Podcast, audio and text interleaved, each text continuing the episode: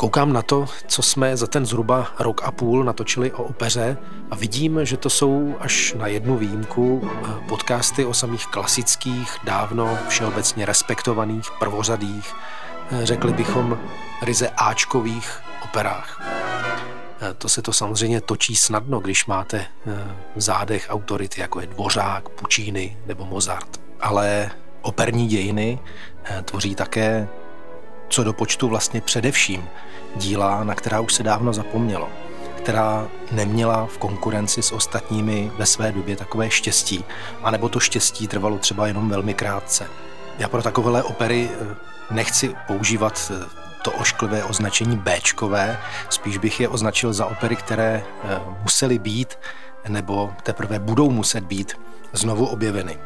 Dneska si o jedné takové zapomenuté opeře, která vybízí k tomu znovu objevování, budeme povídat. Posloucháte podcast Národního divadla.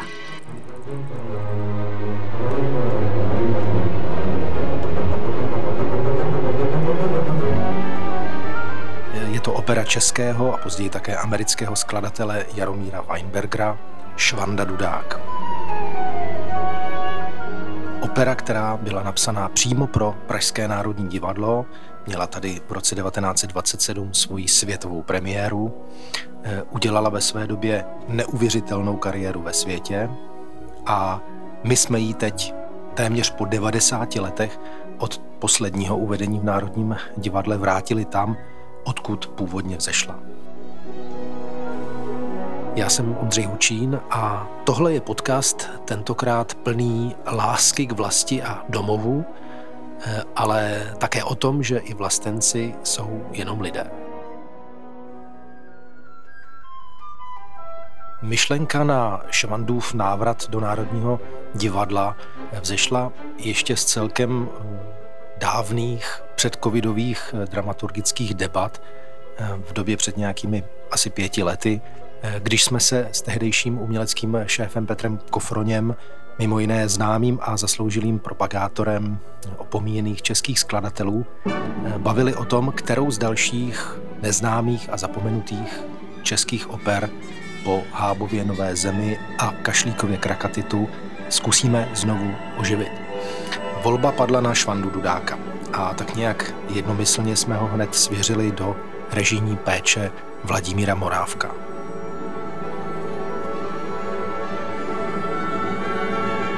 Celá ta opera se odehrává ve snu. Tedy můžete cokoliv. Můžete rozpoutat nejvýstřednější barevnost, největší zázračnost. Můžete říct, že potřebujete jelena, který bude sahat až nad střechu historické budovy Národního divadla. Můžete sezvat celé peklo, aby propadlo karban. Můžete cokoliv se vám chce, neboť sen to umožní.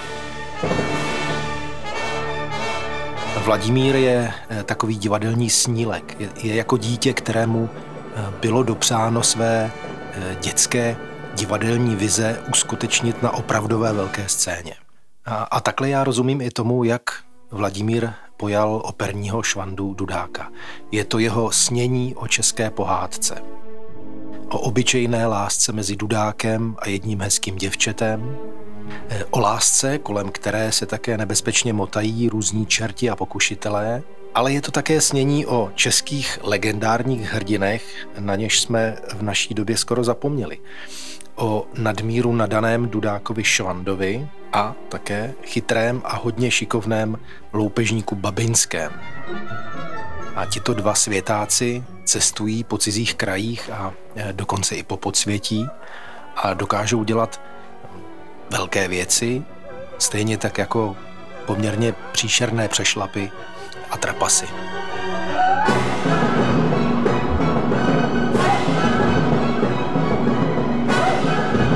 V naší inscenaci Švandy Dudáka je stále na co se koukat. Jsou tu zvířata, která se dovedou proměňovat v lidi, lidé, kteří se mění v čerty a zase zpátky v lidi, postavy létající ve vzduchu, dudy, které umí hrát sami o sobě Všechno si to tváří chvíli vážně až hororově a chvíli zase docela bláznivě a vesele. Prostě takový sen, který se vám může zdát kdykoliv. Klidně třeba hned dneska v noci. Ještě než u nás v divadle začne samotná opera, proběhne v hledišti mezi protějšími ložemi takový zvláštní dialog mezi slepicí a kohoutem. Slepice chce, aby kohoutek pořádně zakokrhal, ale tomu to nejde a tak slepice nakonec musí zakokrhat pěkně od plic sama. V opeře jejíž ústřední melodií je lidová písnička Na tom našem dvoře všechno to krákoře, samozřejmě drůbež nesmí chybět. Pak už udeří tympán a ozve se hravý dudácký motivek v dechových nástrojích. Začíná předehra opery. Možná mnoho lidí usuzuje z názvu Weinbergerovy opery, že asi bude mít něco společného se slavným a skutečně klasickým strakonickým dudákem Josefa Kajetána Tyla. V našem podcastu eh, bych se chtěl pokusit ukázat a vysvětlit, že je to mnohem, mnohem složitější a že operní švanda je ve skutečnosti překvapivě někdo úplně jiný než eh, jeho známější činoherní Tylův menovec.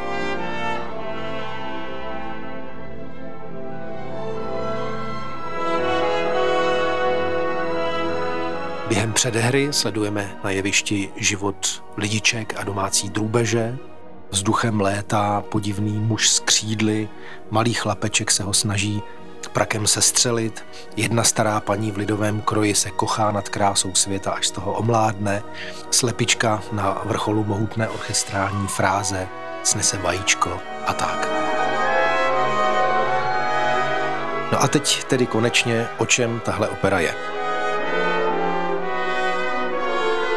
Dudák Švanda hospodaří se svou ženou Dorotkou na svém malém statku někde u Strakonic a je to teprve týden, co se vzali.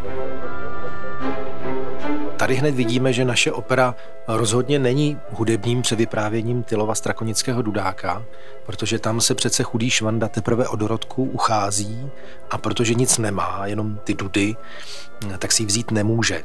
A proto tedy vyráží do světa, aby vydělal peníze. Náš operní Švanda tedy začíná vlastně až tam, kde Tyl skončil. U šťastného návratu Švandy ze světa, smíření s Dorotkou a u té chystané svatby. Jenomže poslouchejte, co se v té opeře dál stane. Na Švandu statek zavítá podivný host, záhadný švihák. Nejdřív zkouší trochu flirtovat s Dorotkou, ale ta se nedá.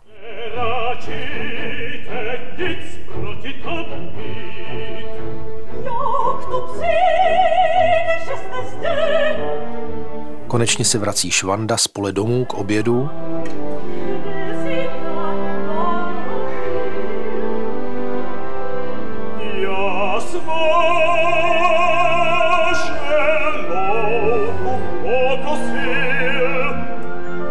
Pozve ke stolu i neznámého hosta a ten začne do Švandy, kdo ví proč, rýt, jak může takový známý slavný muzikant jako Švanda žít eh, v nějaké vesnické díře Teď se tady ukouše nudou. A že je už týden šťastně ženatý, láska přejde ani ne za měsíc.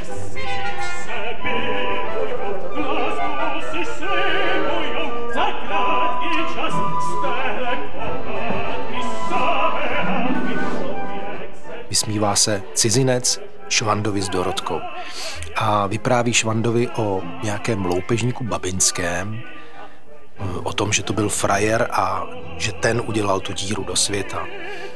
Nedřepěl doma na peci a pěkně vykrádal bohatým jejich klenotnice.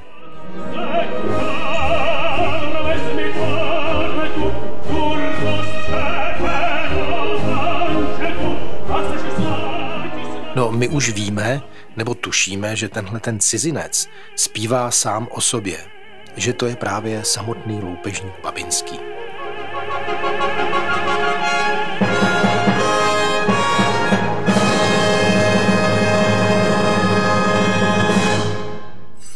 Postava loupežníka Babinského je něco, co samozřejmě stylovým strakonickým dudákem také nemá vůbec nic společného. To je eh, nápad a inovace Jaromíra Weinbergera a hlavně jeho libretisty Miloše Kareše. Pánové autoři tady prostě chtěli dát dohromady dva české výtečníky, aspoň podle pověstí, pustit je do světa, co to udělá. A to se také v zápětí stane. Babinský přemluví Švandu, aby vzal nohy na ramena, manželku nechal manželkou a vydal se s ním do světa na dvůr královny s ledovým srdcem, kde ho zcela jistě čeká velký úspěch. Je to vlastně hrůza, co ten Švanda hned na začátku opery provede. Po týdnu manželství s Dorotkou, pro níž se v Tylově hře tolik trápí a tolikrát si rozbije kvůli té lásce ústa, eh, najednou od ní odchází a zase za vidinou nějakého úspěchu ve světě. Tenhle Švanda eh, ale není neskušený mladík stylovy hry, spíš lehkovážný, nenapravitelný dobrodruh, připomínající tak trochu tu úplně původní podobu Dudáka Švandy ze starých českých lidových pověstí, které jsou známy mnohem méně než stylův strakonický Dudák. Postava bájného Dudáka je mnohem starší a začíná se objevovat v české obrozenské literatuře už na přelomu 18. a 19. století. A nikdy ještě ani nemá jméno Švanda. Je to postava velmi problematická, vlastně záporná původně. Eh, obrozenec Šebestián Hněvkovský eh, popisuje bájného Dudáka ve své básni z roku 1799 třeba takto.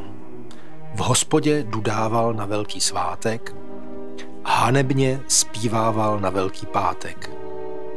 Výtržnost tropil i na boží hod, sváděl tak jinochy k tropení psot. Tenhle ten původní dudák je rebel, zhýralec, pijan a karbaník.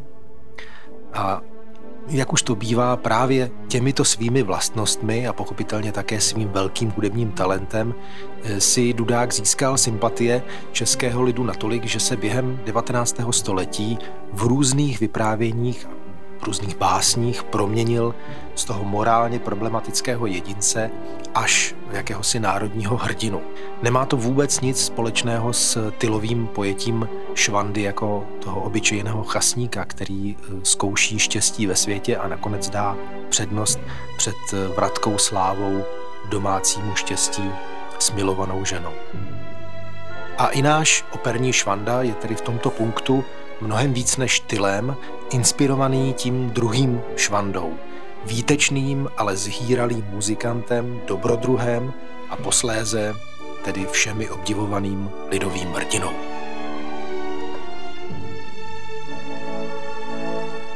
To, to jsou ti švandové navádění různými čerty, aby se člověk na něco uh, vykašlal, aby něco nebral vážně, aby něco prodal, aby, se, aby něco zaprodal. A proto je ta mm, opera tak hezká, že velmi vtipně mluví o českých mužích, kteří něco vyvedou a o českých ženách, které to zachrání.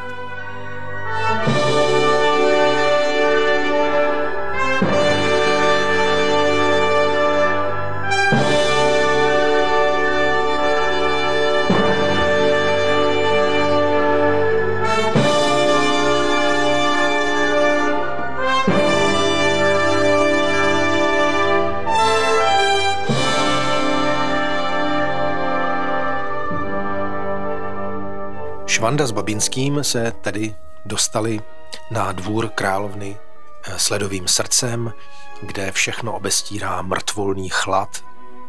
Nikdo nezná, co je radost.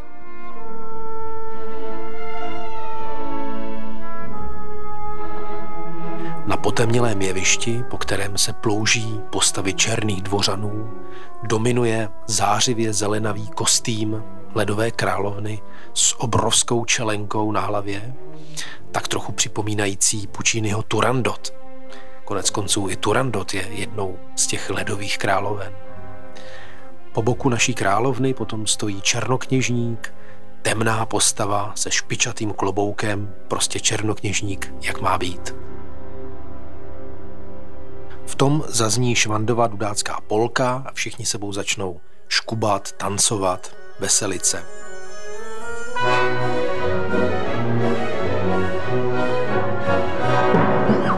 V zástupu lidí na jeviště začne zároveň s gustem tančit jeden z herců, představující nyní dudáka, ovšem ve skotské sukni se skotskými dudami na rameni. Pro někoho je to možná úplný nonsens, ale eh, podle mě jsou tyhle ty morávkovské úlety úplně v souladu s tou zmíněnou estetikou snu. Nevíte proč, ale baví vás to.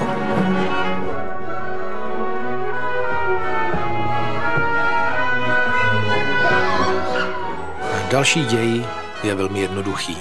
Královna již roztálo srdce díky Švandově hudbě nabídne Švandovi trůn a svou lásku. Švanda jakoby úplně zapomněl na svoji dorodku, je z toho celý nadšený a už se vidí na trůně. Země bude znamenitý císař pán, dokonce Švanda zpívá na myšleně.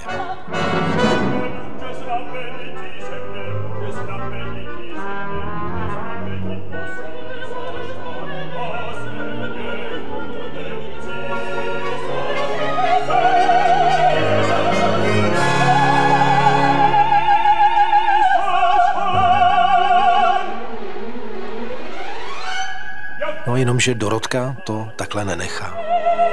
Ta totiž běžela za Švandou do světa a teď ho nachází v téhle, řekněme si to na rovinu, krajně trapné situaci. A hořce mu vyčte jeho nestálost.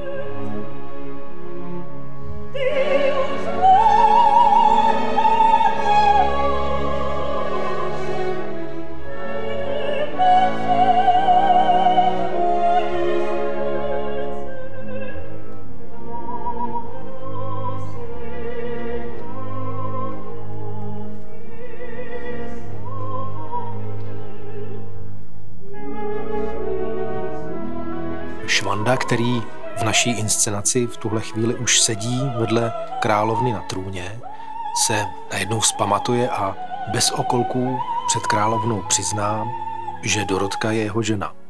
Nehledejme v tom nějakou psychologickou pravděpodobnost. Tahle opera eh, a i Morávková inscenace je inspirovaná lidovými pověstmi eh, a stylem eh, lidových pověstí, lehce naivistickou poetikou lidového umění. A v něm přece není důležité přesně, proč se něco děje, nejbrž, že se to děje tak a tak. Je zlé, královna Švandu pošle rovnou na popraviště a černokněžník, který na tomhle dvoře ve skutečnosti vládne, nechá zamknout Švandovi čarovné dudy do hlubokého sklepení. A na dvůr se zase vrací chlad a led.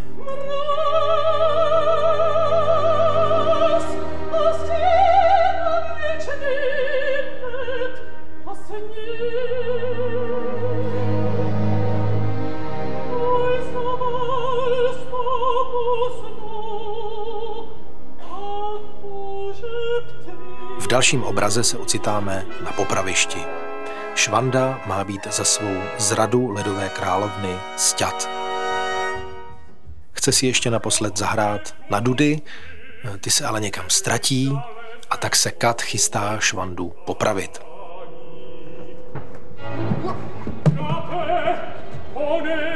svou povinnost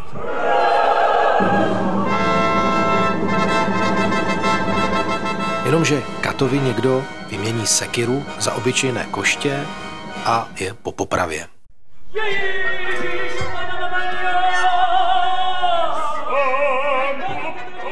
Kdo to asi byl? No pochopitelně slavný a šikovný český loupežník Babinský, který přichází na jeviště i se švandovými ztracenými dudami přes rameno. Dudy spustí tentokrát valašský odzemek, všichni se zasedají do tance a Švanda s Dorotkou jsou zachráněni.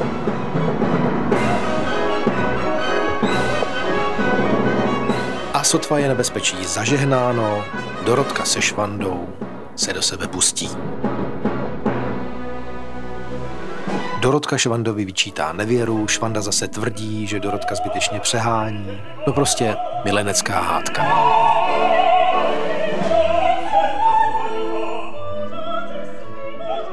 Tahle scéna ve Weinbergerovi Švandovi Dudákovi mimochodem docela připomíná, a asi to není náhoda, jinou operní hádku. Duet Mařenky a Jeníka, tak tvrdošíná dívko si ze Smetanovy eh, prodané nevěsty. A ta vazba k prodance je dokonce ještě posílená tím, že Weinbergerova hádka mezi Dorotkou a Švandou je po hudební stránce furiant. Totiž lidový tanec, který ve světě klasické hudby proslavil mimo jiné Smetana v prodané nevěstě. Těch vazeb mezi Švandou Dudákem a prodanou nevěstou bychom eh, našli i více. Od žánrových přes dramaturgické až po ryze hudební. Eh, Weinberger ale Smetanu nikde přímo necituje, nikde neopisuje. Všechno zůstává v rovině inspirace. A eh, je to inspirace dokonce eh, autorem otevřeně přiznaná. Weinberger před premiérou Švandy Dudáka napsal, že jeho opera je záměrnou poctou mistrům a zakladatelům české opery, tedy Bedřichu Smetanovi a Antonínu Dvořákovi. Ale pojďme zpátky k Dorotce a Švandovi. Jak dopadne ta jejich hádka? No trochu jinak než v prodance. Švanda se zařekne, že ledovou královnu přece vůbec nepolíbil. A jestli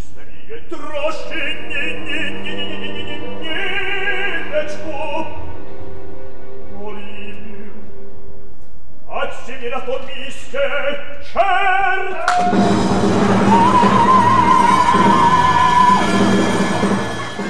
propadne se do pekla. Ano, je to trochu zvláštní, poněkud nepochopitelný, nečekaný dějový zlom. Ale konec konců Švanda zalhal a toho čerta si sám přivolal. Těch nečekaných dějových zvratů a okolností je ale v téhle opeře více. Dokonce hned poté, co Švanda zmizel v pekle, přichází další takový zvláštní moment.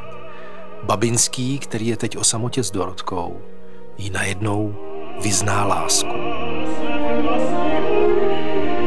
upřímně,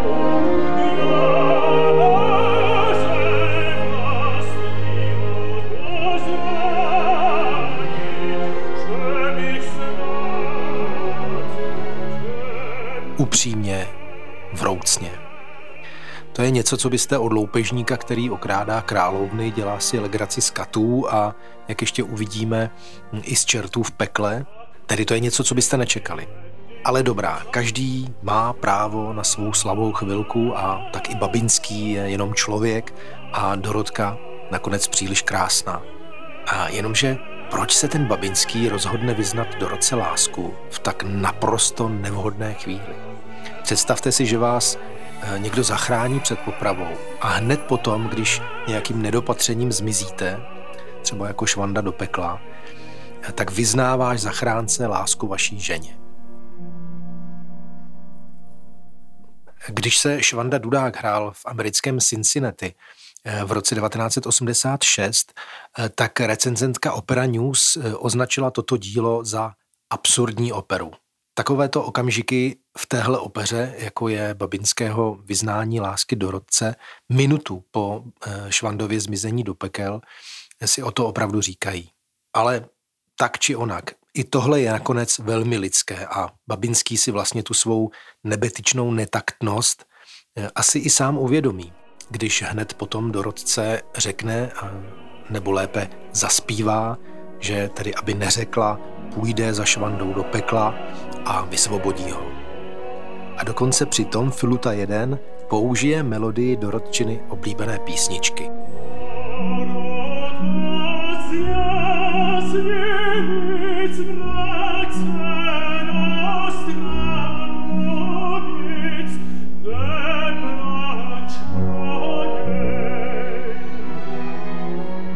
Dorotka se ale zvyklat nedá. Je to konec konců, chcete-li, příběh nejen o pokoušení Švandy, ale také Dorotky. A ta, jako asi úplně jediná důvěryhodná postava v téhle opeře, obstojí. Nehledíc na to, co jí Babinský před chvíli zpíval, odpoví, jakoby bezděčně, vzpomínkou na svého milého Švandu a jejich milý dvorek tam někde daleko doma u Strakonic.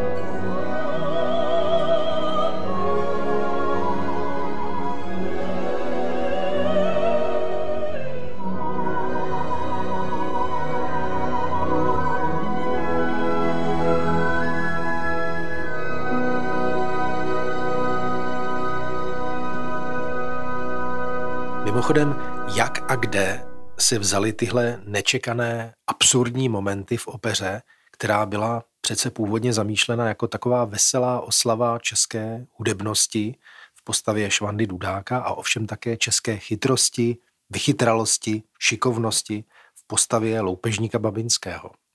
E, některé takovéto momenty v opeře byly od samého počátku, už v té původní podobě. Ale některé, jako třeba právě Babinského láska k dorodce, a nebo i ten Švandův útěk eh, od ženy na začátku po pouhém týdnu manželství, eh, se tam dostali až při eh, jejím přepracování po pražské světové premiéře. Už tehdy totiž projevilo o Weinbergerovu operu větší zájem zahraničí než domácí české prostředí, pro něž byl Švanda původně psán.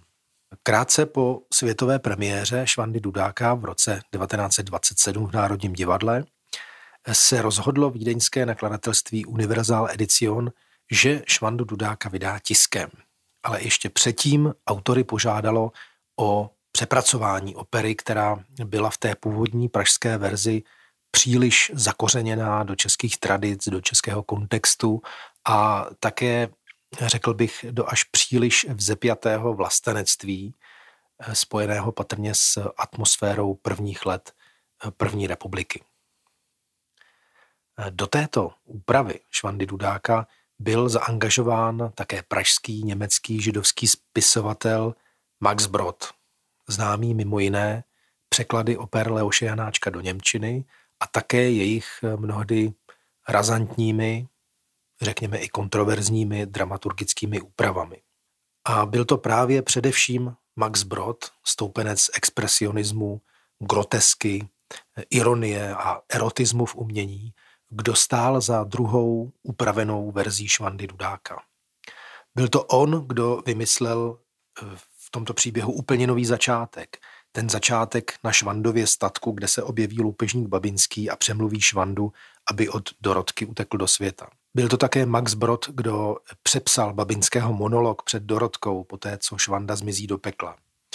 Babinský totiž původně v té první verzi žádný zájem o Dorotku neměl a tady v té scéně jen původně Dorotku utěšoval a sliboval jí, že přece dva krajany z Čech v cizině nenechá ve štychu, ani kdyby mělo jít o samotné peklo. Ale Max Brod to předělal. Udělal to tak, že pod původní melodií babinského zpěvu jenom vyměnil slova. Hudba zůstala a tak má babinského monolog stále tu původní, eh, něžnou, eh, skrytě řekněme patriotickou až sentimentální atmosféru, ale už se v něm nespívá o lásce k vlasti, ale o lásce k dorodce. Se všemi těmi docela podstatnými posuny potom opera Švanda Dudák pod názvem Schwanda der Dudelsack Pfeife nastoupila přímo fenomenální cestu, hlavně po německých, ale postupně také po dalších eh, evropských eh, operních destinacích. Vídeň, Mnichov, Lipsko, Berlín, Budapešť, Lublaně, Riga, Sofia, Londýn, New York, Buenos Aires. A mnoho dalších scén eh, uvedlo na eh, konci 20.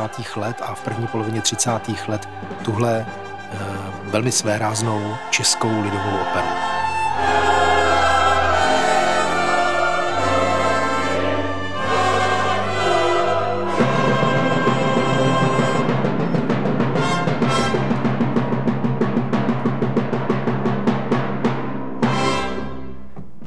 Ovšem také Max Brod, kdo podle svého nového prologu opery upravil i její konec. Ale ještě než se k tomu konci dostaneme, musíme si na chviličku odskočit za švandou do pekla.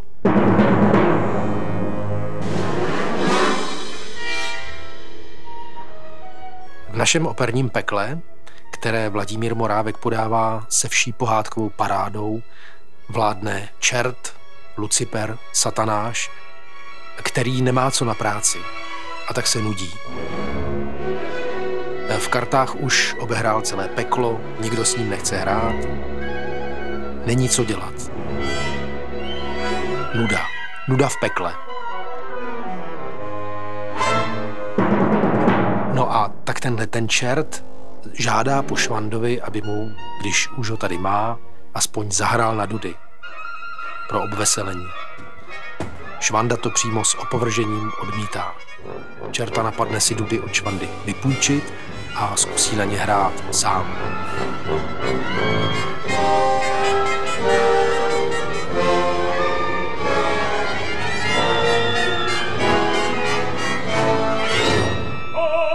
No, za moc to nestojí. Rozmrzelý čert se potom ptá Švandy, proč mu nechce zahrát a co mu tady v pekle schází. A Švanda na tohle odpovídá krásnou operní árií v napůl vlastaneckém a napůl milostném ladění.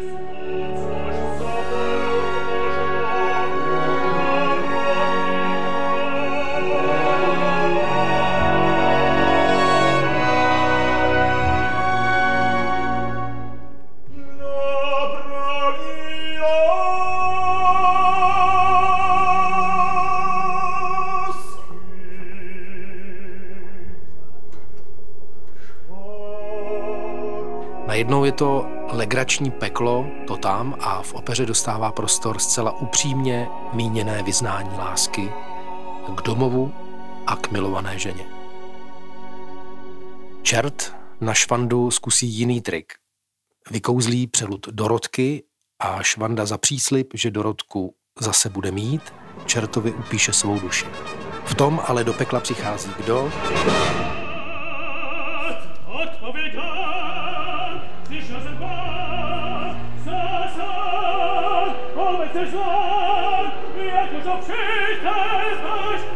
Babinský, aby Švandu vysvobodil, jak slíbil Dorotce, která se mu přece tak líbí.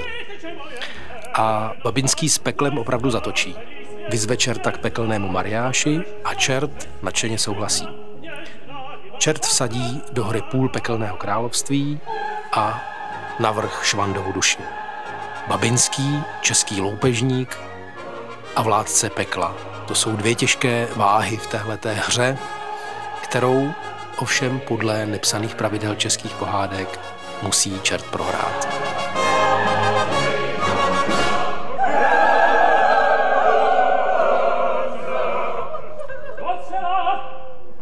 Babinskému teď patří půlka pekla i švandova duše a navíc se zjistí, že jim někdo šlohnul z pekelné klenotnice všechny poklady, co jich tam čerti měli. No a kdo v tom má prsty, nemusíme ani říkat. A tak je Švanda zase volný a Babinský se tentokrát ukáže zase jednou jako grant a nejen jako loupežník a šejdíř. Představte si, že Čertovi, kterého před chvílí o všechno obehrál, teď zase všechno vrací zpátky.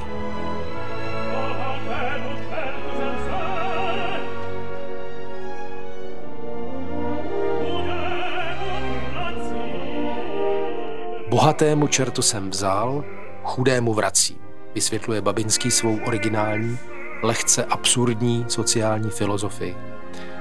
A překvapený, až dojatý čert v těch rostomilých absurditách naší opery dokonce ještě dál pokračuje. Čert Babinskému úctivě děkuje za velkorysost a praví. Až se tu jednou sejdeme, pak budete tu chován jako král a ctěn jako rodný bratr můj.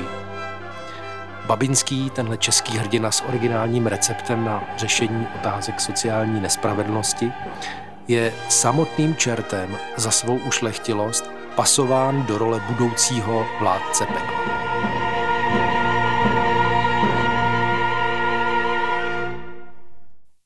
No opravdu hodně poťouchlé ironie dali do téhle pohádky její autoři. A tohle ani není nápad Maxe Broda. To už bylo v té opeře eh, dokonce i v její původní verzi. Aby těch ironických bláznivin nebylo málo, sám čert pak ještě eh, zapěje přímo věšteckou chválu na samotného Dudáka Švandu.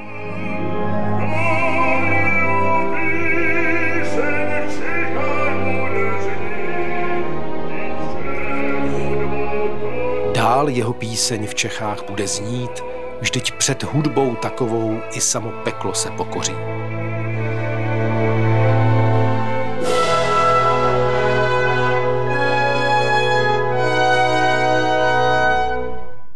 Švanda se nakonec přece jenom nechá přemluvit, aby zadudal. Slyšte píseň, kterou na rozloučenou z čerty v pekle, Švanda Dudák, hudebník výtečný a světoznámý. A svojí dudáckou produkcí se s peklem rozloučí.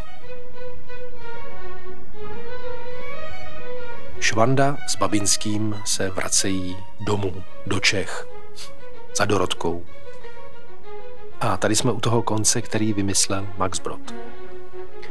Původní závěr opery byl takový symbolický obraz na rinku ve Strakonicích před kostelem, kde jsou podle pověsti uchovány Švandovy dudy.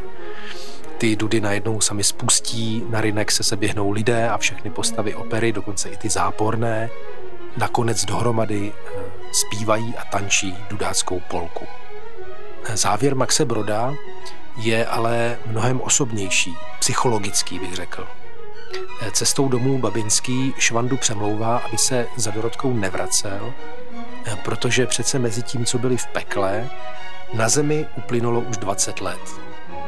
Dorotka teda zestárla a žádné štěstí už s ní Švanda moc neudělá. Víme, proč se Babinský, tenhle zbojnický lidový hrdina, zase najednou chová jako obyčejný grázl. Miluje Dorotku a to je samozřejmě silný argument.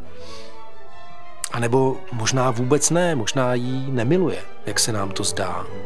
Možná tahle ta záhadná postava sympatického zločince Babinského není nic jiného než takový švandův stín, našeptávač, pokušitel. Tohle už je na každém z nás. Jak bude chtít porozumět postavě Babinského a vůbec celému tomuhle podivnému pohádkovému příběhu o českých lidových hrdinech, Dudákovi a Loupežníkovi. Tak. A je to.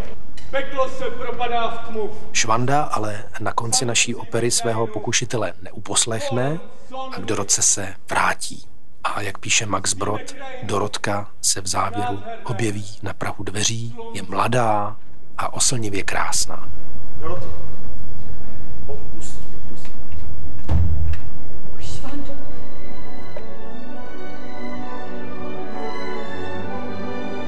Dorotka to je jedna z nejkrásnějších postav české operní literatury. Je to prostě příběh nádherné, obětavé ženy. A o čem sní nehorázně milující žena. Zase jenom o lásce a o nebezpečí pro tu lásku a o naději pro tu lásku a o satisfakci té lásky.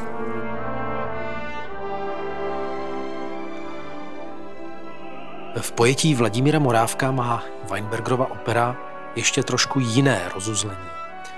Eh, když hraje Švanda na dudy nadšenému eh, peklu, eh, tak na jevišti vidíme, jak pomalu ztrácí energii, ztrácí sílu, takový ten muzikantský fortel. Jak čím dál víc hrajou dudy samotné a čím dál méně Švanda svým srdcem protože v tom jeho srdci se mu teď samozřejmě stýská podhorodce. A zároveň s tím na jevišti vidíme, jak se celá scéna pomalu mění z pekla, z těch pekelných kulis, v první obraz ze začátku celého příběhu. Švandův domov, domek s modrotiskovým vzorem, plůtek se dvěma malými lesklými balónky, prostě v místo, kde Švanda žije a hospodaří se svou dorodkou. A takhle končí naše pohádka. Je to opravdu pohádka? Já myslím, že ano. Myslím, že dobrá pohádka se vždycky pozná podle toho, že baví nejenom malé děti, ale úplně všechny, kdo se na ní koukají. Vladimír Morávek eh, svoji inscenaci nazval pohádkovou operou pro celou rodinu.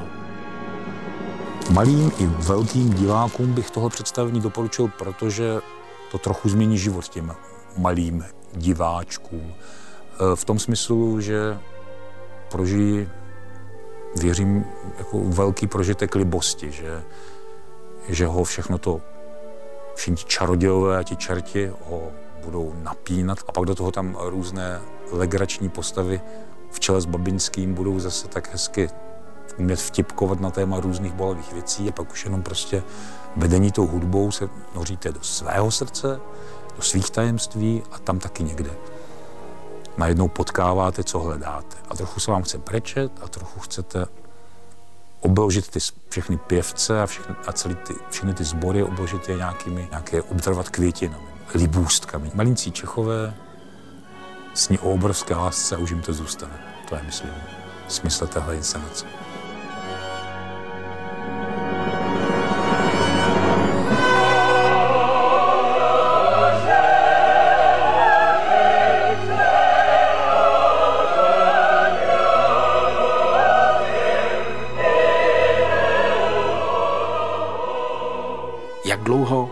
Švanda byl pryč. Týden, 20 let, 100 let? Nebo to byl jenom několika vteřinový sen, který se Švandovi, Dorotce, anebo třeba někomu z nás zdál. A ani to nemuselo být v noci, klidně za pravého poledne na židli u domácího stolu, nebo na kameni u kraje pole kousek od Strakonic, no a nebo v sedadle v hledišti Národního divadla.